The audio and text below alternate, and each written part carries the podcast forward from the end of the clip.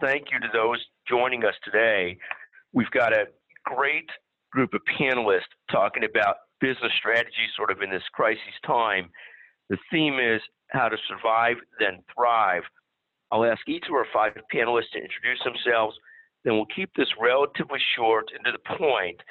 Each panelist will talk about the three or four best thoughts on business survival today, uh, continuing on, and then what recovery looks like and what hopefully thriving looks like. Um, it, it, let me start by asking each of our panelists to introduce, introduce themselves. We've got five today Holly Buckley, a partner at McGuire Woods, Tom Gimbel, the founder and CEO of LaSalle Network, uh, it's built an extraordinary business. Christian Berger, brilliant sort of business development leader at McGuire Woods.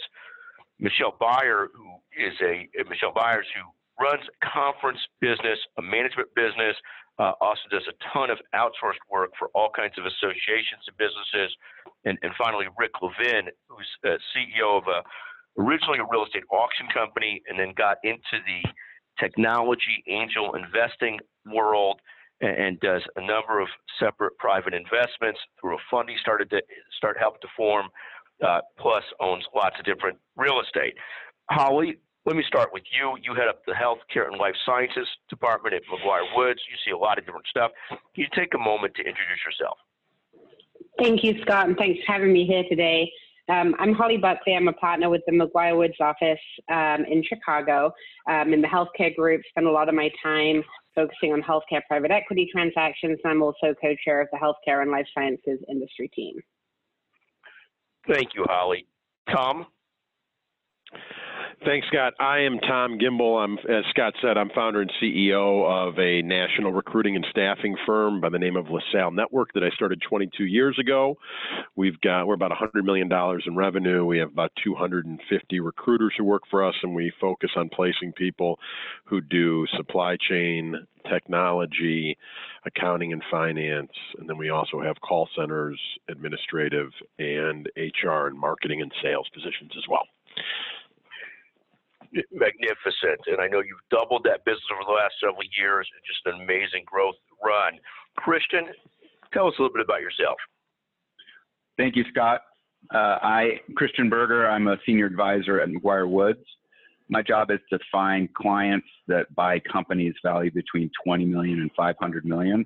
I've been with the firm five years.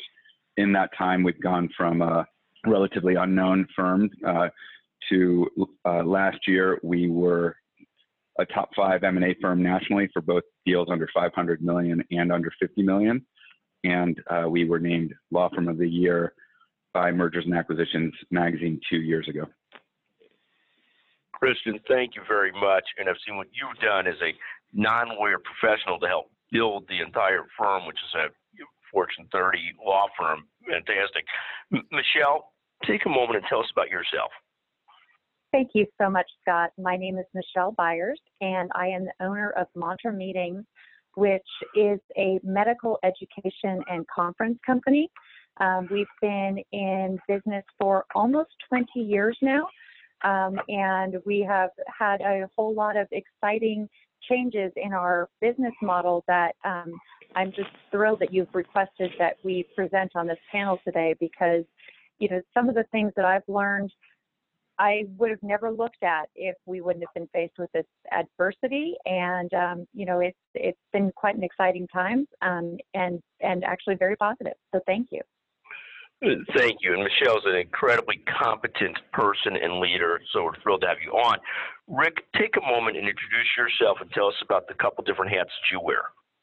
Thanks, Scott. Um, I have been in the real estate and personal property auction business for the last uh, 30 years and have done thousands of real estate auctions for hundreds of entities Bank of America and Chase, and the Postal Service, and the IRS, and the Secret Service, and US Customs, and the US Army, all over the United States and a little bit outside of the country. Uh, so that's my real estate auction hat. The firm is Rick Levin and Associates. And as Scott mentioned, um, about four or five years ago, I started a firm called Ranch Ventures, and we started. Um, it's based uh, in Carmel, California, and we started investing in early stage startup companies and uh, have uh, had a lot of success with our first fund and are working on our second investment fund for that. Well, congratulations, and I've watched your businesses grow over the years, and simply fantastic. Uh, Tom, why don't I start with you? Take a moment and talk about the three to four things businesses should be doing now in this challenging time, or business leaders should be doing now. Thanks, Scott. So, you know, it really depends on the variety of business, whether you're a service business or manufacturing or distribution, technology, what have you. And it also depends on your client allocation. Are you an 80 20 company where 80% of your business comes from 20% of your customers, or do you have a more diverse portfolio? So I, I start with those codicils just to say um, that uh, or prefacing comments to say it really does depend. But across companies, really being visual and being in the line of sight of your employees is crucial. So, from personal experience, for the past six weeks, every single morning at 10 a.m., I host a Zoom call. Sometimes it's five minutes, sometimes it's 25 minutes. But every single employee in my company sees my face and hears my voice. And sometimes it's repetitive, sometimes it's boring, sometimes it's it's motivating. Some you know it, it really runs the gambit. But they never doubt that I'm there that I'm in the trenches, that I'm available, and that I am leading this company. And I think them seeing and hearing leadership is so important. The second thing I think is personal reach outs. And my goal is 10 a day via text, via video, Zoom, or uh, email or a phone call. But I try to reach out to 10 rank and file folks every day for, you know, it takes 30 seconds to write a text. Hey, thinking about you. Hope you and your family are, are healthy. And then number three is making sure that, uh, I don't know if you guys read the, the Bob Iger autobiography, but he quotes his predecessor, Michael Eisner, who said to him when he took over, you know something, Bob, micromanagement is highly underrated. And I think in this day and era that we're in, that the ability for executives to get in and micromanage on client interaction and client acquisition and revenue areas is highly underrated. Leaders need to be where the front line is and making sure that people are doing everything they can to get new revenue in the door. So I, I, I love that. And just to summarize really quickly, being in the line of sight of employees and being close every every day. Second is staying in close touch. And third is even in a $150 million business a year, closely, closely involved, knowing what's going on, not driving your people crazy, but really helping and being involved and really knowing, you know, where everything is is at, what's going on, and how do you help customers, uh, and how to help your people is is fantastic. Um, Tom, anything you wanted to add to that? No, I, th- those are really the the basics, Scott, and a, and a, better summary than I probably said it. But the the key is this: uh, nobody uh, is perfect, and so to have double and triple checks, and to have the most senior person in your organization on the phone with your most important customers or prospects, who better to close the business? And you're, we're, we're fighting for our lives, and even if business is good today, it may not be good in this economy in three months and we've got to fight every single day, and people need to know that you're in the trenches. Fantastic. Holly, some of what you're saying is you have two different roles. You, you work really closely with a lot of the firms, private equity funds, and portfolio companies, but then you also run a team at McGuire Woods It's a very large team in trying to keep that busy, that group busy and working and growing business and so forth, and providing great services. So, Holly, what are your three or four thoughts on how things continue to, to sort of go? Yeah, and I think the points that have already been made are all, all great. And I think one of the specific things that was said is uh, these companies are fighting for their lives. And I think that's incredibly true. And I think there's a, a tough balance, and this kind of goes to my first point um, in terms of ensuring liquidity and the ability to continue on while making sure there's still a business to come back to um, once things get going again. And so I think it's just really important for uh, companies to be super aggressive about pre- preserving liquidity, cutting expenses where they can, and really managing cash, um, but not going too far and to the extent that when you do want to open the doors back again and get going, you don't have a workforce left, you don't have an office, you don't have contracts, you don't have customers. And so really trying to to strike that balance right. And I think it's something a lot of folks have been struggling with, but but trying to do the right thing. Um, the next one I think is just really trying to be realistic and proactive. And I think that's incredibly difficult in this climate, given how unprecedented the situation is, and also um, how the government has been allocating funds. Um, it is going, I think, as quick, quickly as possible, but it means a lot of the programs are coming out without a ton of guidance. Um, and and having to do some catch up on those. So being proactive is very challenging. But to the extent companies can kind of look um, to the longer term and map out different scenarios in terms of kind of short, medium, and long term, and and how should we be thinking about this, and how should we be uh, planning on opening back up, and what's that going to look like. The third point is really around kind of Scott, your point in terms of managing a team and maybe more of the interpersonal dynamic. And I think it's important to recognize that for everyone, this is incredibly challenging and for different people in different ways. And everyone has had to adjust to a new way of doing things. Um, and for some people, it means a lot less of the normal type of work they're doing. Uh, for others, it means, you know, frankly, no work to do at all. And I think trying to keep the team engaged so that, again, when things get going again, you're not only ready and able to deal with work, but maybe better and stronger than before. So how do we use this time to do some potential, um, you know, building and uh, sorting out resources and keeping people focused and mentally active um, and connected so that we're ready to go at the end of this. And I think along with that, it's just giving people a bit of grace and knowing that not, not everyone is going to have their best day every day, uh, given how challenging this is, um, and that some days are going to suck and it's going to take a little bit to, to kind of get through it. So uh, I think that's my core advice. Thank you. So what I got from you was three core things, sort of this liquidity, but not cutting things so deeply that you're not able to recover. The second was this, you know, proactive and realistic. So, like, what does headcount really need to be? What do customers really need to do in terms of cutting cost to be able to survive, to be in a position to thrive again?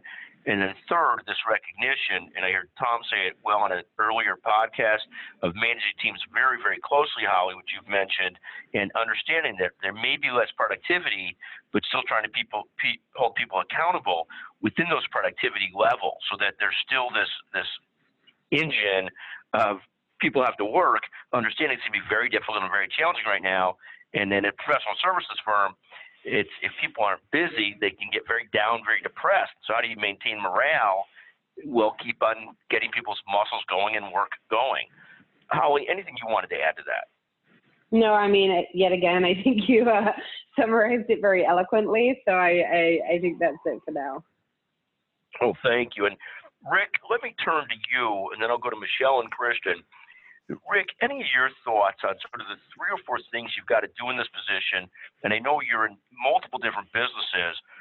Real estate auctions tend to do well in this kind of climate when things get a little tougher.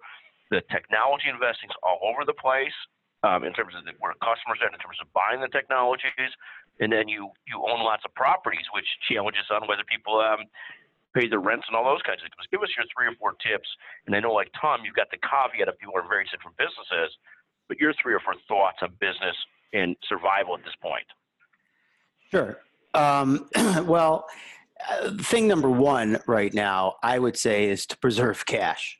Uh, it is such an uncertain world out there that uh, you have to be cognizant of what it takes you every month to stay in business. If if this gets extended a few more months, I don't know for a lot of small businesses is the government going to keep funding PPP and extending it? But for any business, preserving cash. And I think you also have to seriously look at cutting costs. Uh, that goes hand in hand with preserving cash, of course. And maybe you'll discover some cost cutting measures that even when we get out of this will be beneficial. For example, uh, office space. I see that 97% of Goldman Sachs workers are working from home. Maybe when if they're being productive, maybe when this is over, they don't need quite as much office space. Uh, the next thing I think that's crucial right now is you have to be thinking about how to pivot your business for what is to come. For example, in the auction business, we do a lot of live auctions, but we also do a lot of online auctions. Needless to say, in the next several months, uh, I'm not going to be gathering uh, 500 people in a room, but I could easily gather 500 people uh, online. And of course, when you extrapolate that out to things like restaurants, when restaurants reopen, if it's a 150 seat restaurant, is it now 75 or 50? Uh, so those are the type of things that I think uh, we are we're looking at now. On the investment side, in our fund, ironically, we have two companies that are really thriving right now. One is Quip, which is a direct-to-consumer toothbrush business. People don't want to walk into the drugstore, so you can order toothbrushes online, and uh, while they're available in a lot of stores like Target, uh, their business is doing really well. They sell you uh, replacement toothbrushes and floss and all the rest. And another one is Imperfect Produce. And Imperfect Produce, we've been investing in for a couple years. Uh, we were an early investor. They um, specialize the last few years in locating fruit and vegetables that don't look that attractive, so the major stores don't handle them. And but they're fine, and they do a subscription model where they'll deliver the produce. Now they've expanded into another lot of lines of business. They'll expand that food right to your home which of course uh, their business is exploding right now because people don't want to go to the grocery store. So there's also a lot of opportunities right now. You just have to be thinking about it and be smart. So, Rick, I, I heard really three or four things, and obviously it depends on different perspectives of businesses you're in. And I know you've done auctions for as big as the U.S. Army. You've done auctions for, you know, tobacco seized by the ATF and other things. But the things you've mentioned are cost cutting and cash is king. At the end of the day, you can't be a business if you don't have cash. You got to figure if you got to cut costs, do it. Second is pivots and business models that can come with cutting costs, but can some of those survive in the long run? Um, and, and, and then, really, in terms of investments, looking for things that meet a niche today. And obviously, if you weren't already in these businesses, it's hard to get in them now but constantly having your eyes open as to where the opportunities are. Um, and, and, and you mentioned, you know, we, we know that the world's moved towards this delivery of razors situation, delivery of a lot of kinds of things situation. Wouldn't have seen it with toothbrushes, and I know I was familiar with the success that you've had with the imperfect products business. Um, anything else you'd like to add in quickly? No, I think I think there's great opportunities uh, if we can get past the fear, and the fear is not only for the economy, but the fear for our own uh, personal and our family and our loved ones' safety. Um, you know, every day you wake up, it's I, the analogy I've made. It's like the Titanic hitting the iceberg, and we're living it 24 hours a day, every day. So uh, you, if you can if you can get comfortable with uh, your your and your loved one's safety and, and think clearly about what the opportunities are and there are many uh, and there are a lot of uh, you know tremendous landmines out there uh, this is uh, you know just such an unprecedented time but great things can happen once we get past this health uh, this tremendous health problem you know the scare that we're all living through the whole world. Thank you very much rick Michelle, you've done this brilliant job of pivoting your business really a few years ago, uh, but but even more so now because you plan a lot of in-person meetings too. Talk about your three or four tips on how do you survive during this period of time. Thank you so much, Scott. And really, I came up with an acronym um, more so because I kept thinking about how am I going to rise above and keep my business running and keep my employees employed and so the acronym I came up with is RISE, which is R I S E. And R stands for reach out. And Tom actually brilliantly outlined that just a few moments ago. I am absolutely mirroring everything he said about that. Reach out means to your friends, your customers, your employees, your family, your team. R stands for reach out to me, I stands for innovate. And I think Rick was just speaking to some of that as well. But how can we pivot and pivot to do something where my example is instead of focusing on medical education conferences, but focus on medical education via webinar. And, you know, what I found with doing that innovation was that not only have I kept my employees working in my company relevant and, and operating, but I have expanded my customer base and fourfold expanded my audience. This is something I wouldn't have done if I hadn't been faced with this adversity, but making an important shift has turned out to be a really a, a silver lining, if I have to put it that way. So I stands for innovate. And in that innovation, is that innovation something that you now need to be putting out to market to your customers, to your um, to your employees, um, getting them creative. Um, also, is this something that maybe you put on your resume? Um, what new skill set do you have? What is that innovation? The S in RISE, in RISE stands for self. And what I mean by that is get yourself ready, get yourself right. You need the energy to perform, you need to sleep, you need exercise, healthy eating. What is it that you need to do to get yourself right so that you can actually perform to your highest level? Because as a leader, people are looking to you. So get yourself right. And then the final letter is E, and E to me stands for execute. So get yourself out there first and fast because opportunities are going to present themselves, but you need to be ready to execute. And so I just came up with R I S E, RISE. So, Michelle, fantastic. And just to summarize, I've been doing reach out, innovate, take care of yourself because you can't do anything unless you get yourself in a good spot to do so and then execute. Michelle, how important is, has it been for you that you've doubled down on some of the niches that you're in? It, it, it's almost like Tom said, staying really close to your core customers. Holly said something similar and your core people. You've really doubled down and expanded your audience in a couple of core areas. How important has that focus been versus being all over the place? It has been the difference between surviving and failing, Scott. Um, getting focused and and not being all over the place really kind of getting my team focused in on being able to execute quickly and efficiently and effectively um, has meant that we did not go out there and try 15 different things. We tried one, we, we looked at a couple platforms, we picked one, and then we focused on being the experts in that platform as quickly as we possibly could. So, you know, focus, I think, is absolutely key.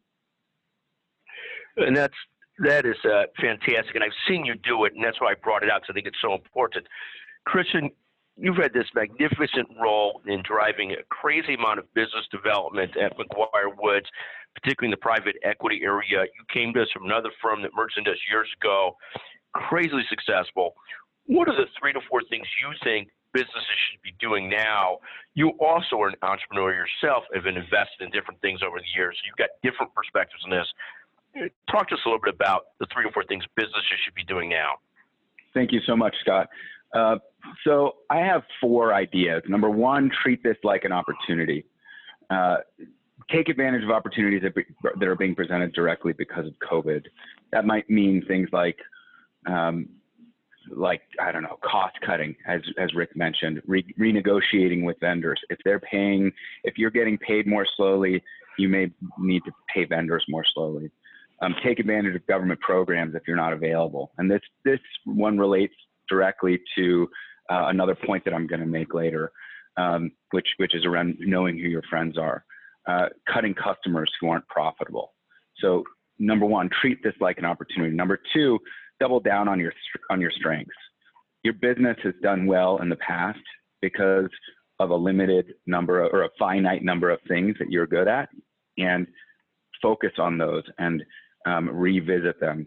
Be a thought leader and uh, and help your um, help your constituents know that you continue to lead and and know the the market and um, we've done that extraordinarily well at McGuire Woods and it has just created enormous uh, inflows of, of work and new relationships for us.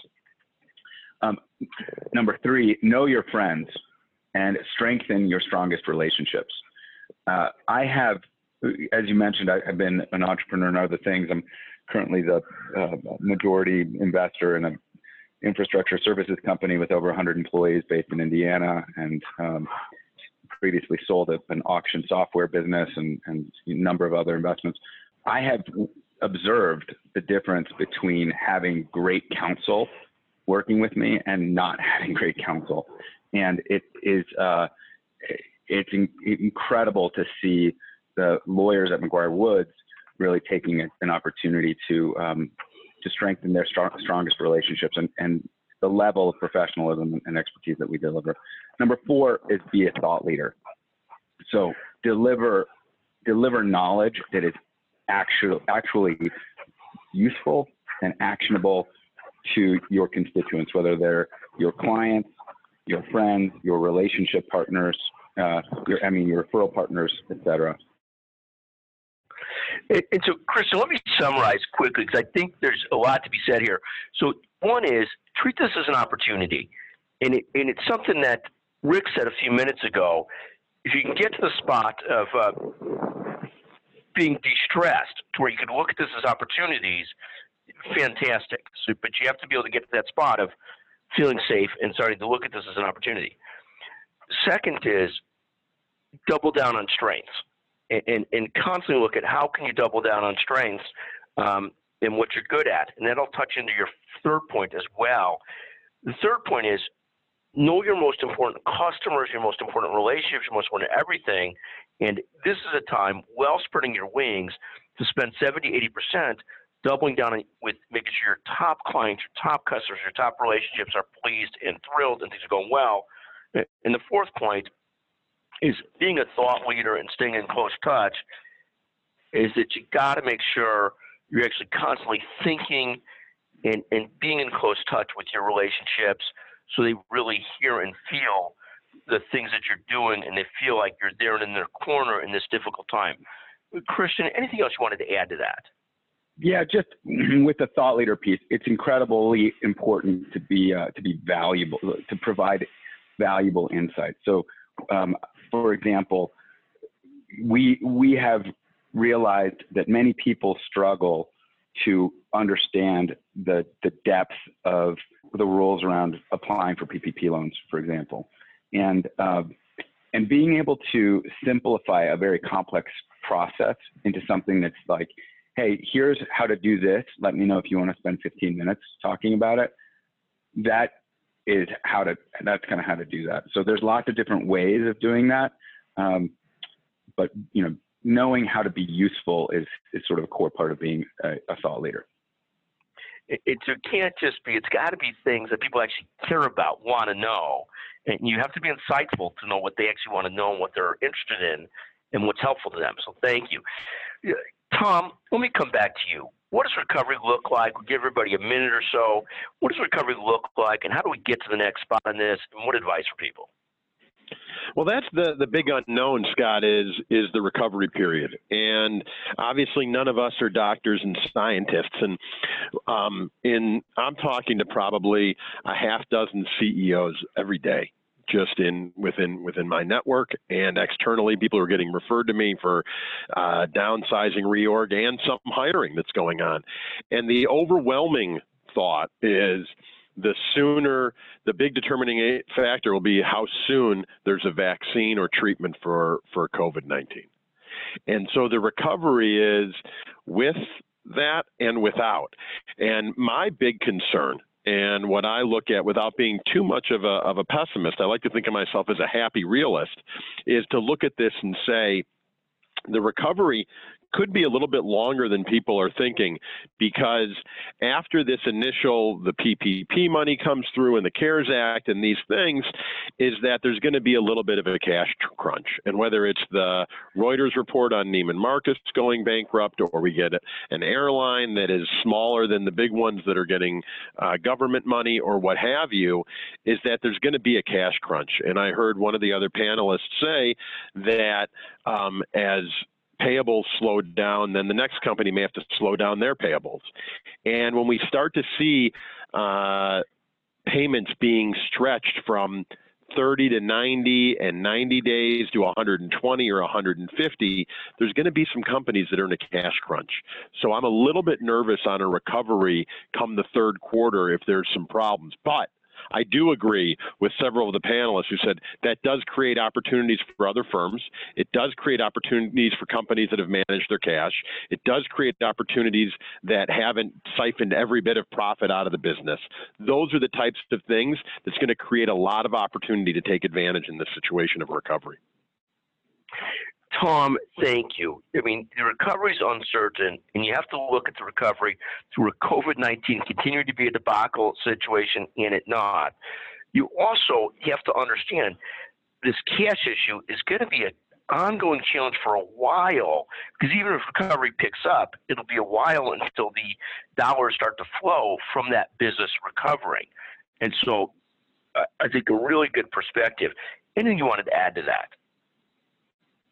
No, I, I think that's that's really it. We can we can live. I guess there's one thing I did. We can live in fear, or we can take advantage. You know, the the, the cliche that I think Rahm Emanuel said a long time ago is you never want to waste a good crisis, and and I agree with that. The the key is everybody's working differently. So phase one was emotionally scared. Phase two was getting adjusted to working from home.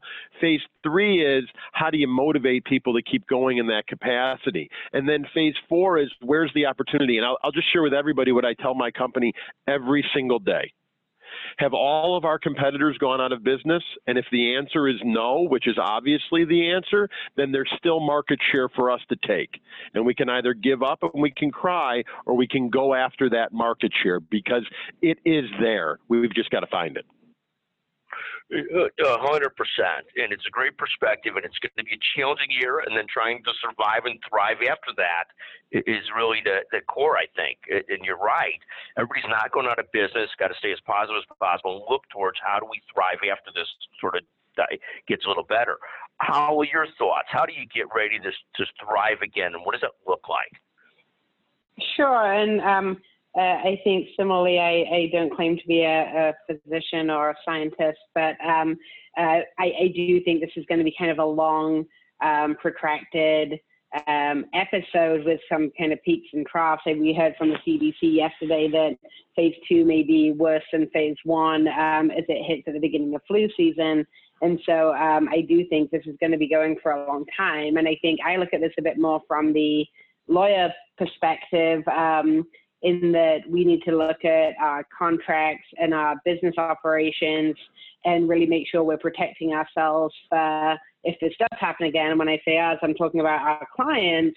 And so where we've got employment agreements and other commitments, we need to be able to potentially get away from them or at least um, have some uh, grace around them to the extent things are bad or become worse again later in the year. So I think a lot of what we're focusing on is looking at our documents and seeing what we need to do to change them and plan for what may happen in six, 12, or even frankly 18 months um, with this thing until it's really uh, gone away, and then thinking about other things like this that may come in the future. So a little more negative, but I think that is also an important area to think about. No, absolutely. And I think we all hope that we're not back in lockdown in the fall because what a debacle that would be professionally, personally, economically, and everything, and then trying to see opportunities in that situation, in a fascinating situation. Christian, let me go to you, and then I'll come back to Michelle and Rick. What does recovery look like? What do you got to do to be ready for it? Thanks, Scott. Let's see. Um, first of all, there's not an on-off switch right now. Uh, we're going to be on a continuum somewhere between staying at home to regular working for some, you know, distant period of time until we have a vaccine, until, you know, we have some certainty around how to control COVID-19. Um, so even if authorities told us tomorrow we could go to the movies, not many people would. Uh, world is not going to be going back to normal. So we need to be conservative in our behavior and in our mo modeling. So um, veering toward ex excess liquidity. For example, one of our private equity clients is considering taking on extra debt for the sole purpose of having an abundance of extra liquidity. They have more liquidity than they would have thought they needed, but they're considering taking on more right now. Um, And, and explain that, Chris. Explain that for a second. 'cause we've seen people do that. Private equity funded clients that have reached into their revolver. They've never touched a revolver before.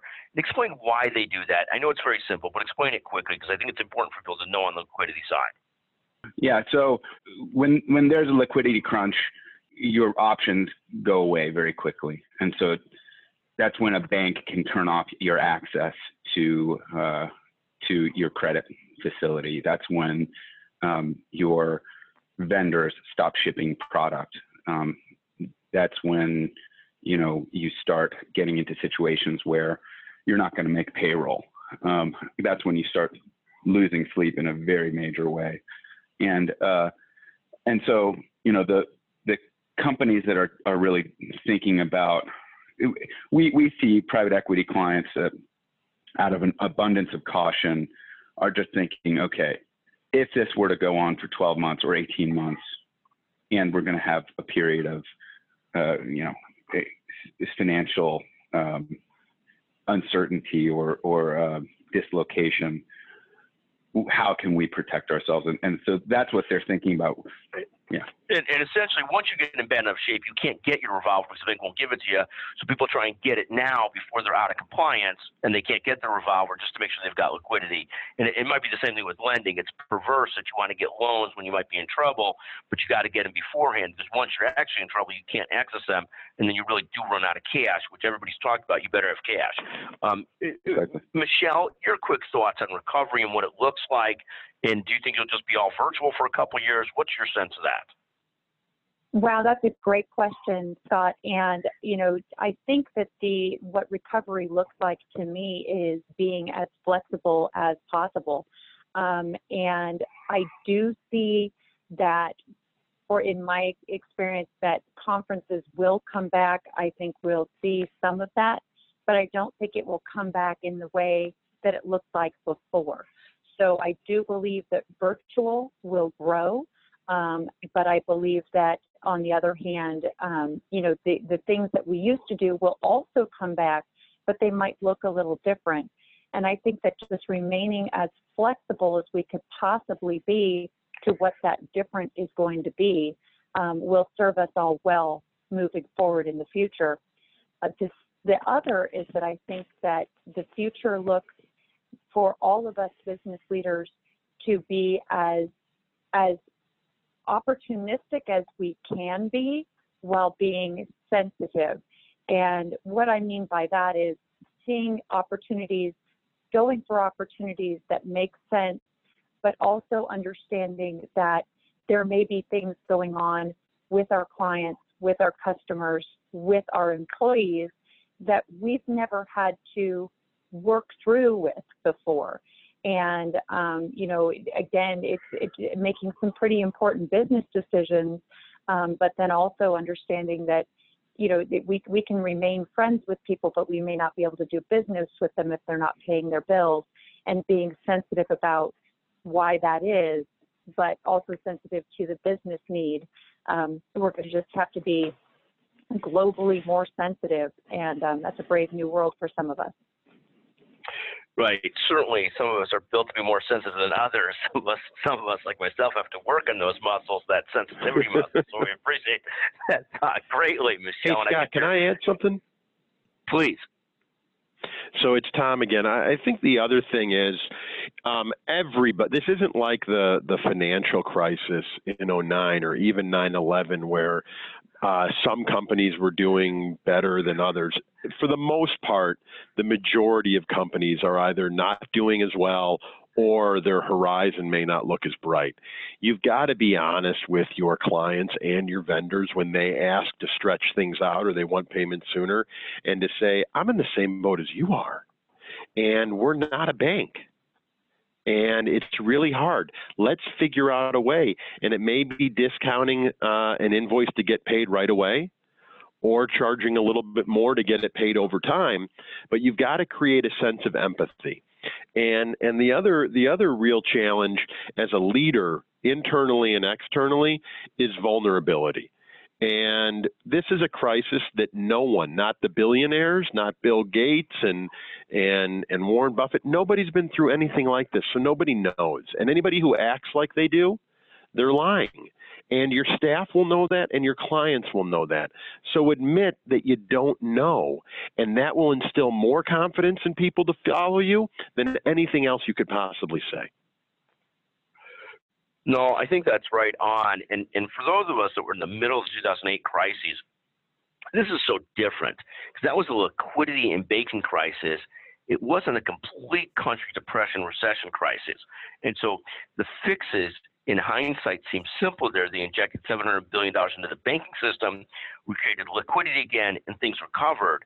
Here, it touches every single aspect of American business. Um, and, and perversely, even the healthcare sector, which is so busy, is doing all the things they don't make money in. So everybody is hurt. So that empathy with your customers and everybody is so true. Rick, I'm going to ask you a, a, a, a simple question, not simple, a hard question, but in a simple way. You're in three different businesses the auction business, the technology investment business, and the real estate rental business. You're really in three businesses. When you look at those three businesses, tell us which one coming out of this type of situation you're most bullish on versus least bullish on, just uh, your quick sense of them.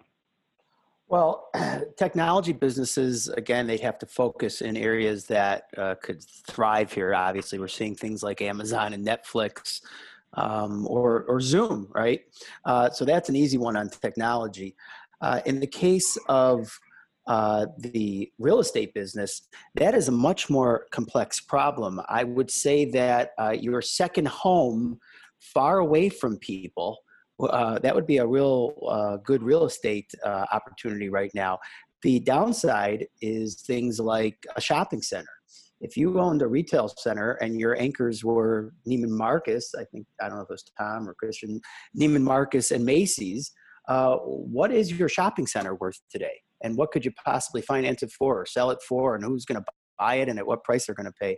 So there's going to be a lot of upheaval in real estate. And as I mentioned, office if it turns out that people, uh, companies have always been fearful to let employees work from home because they wouldn't be very productive.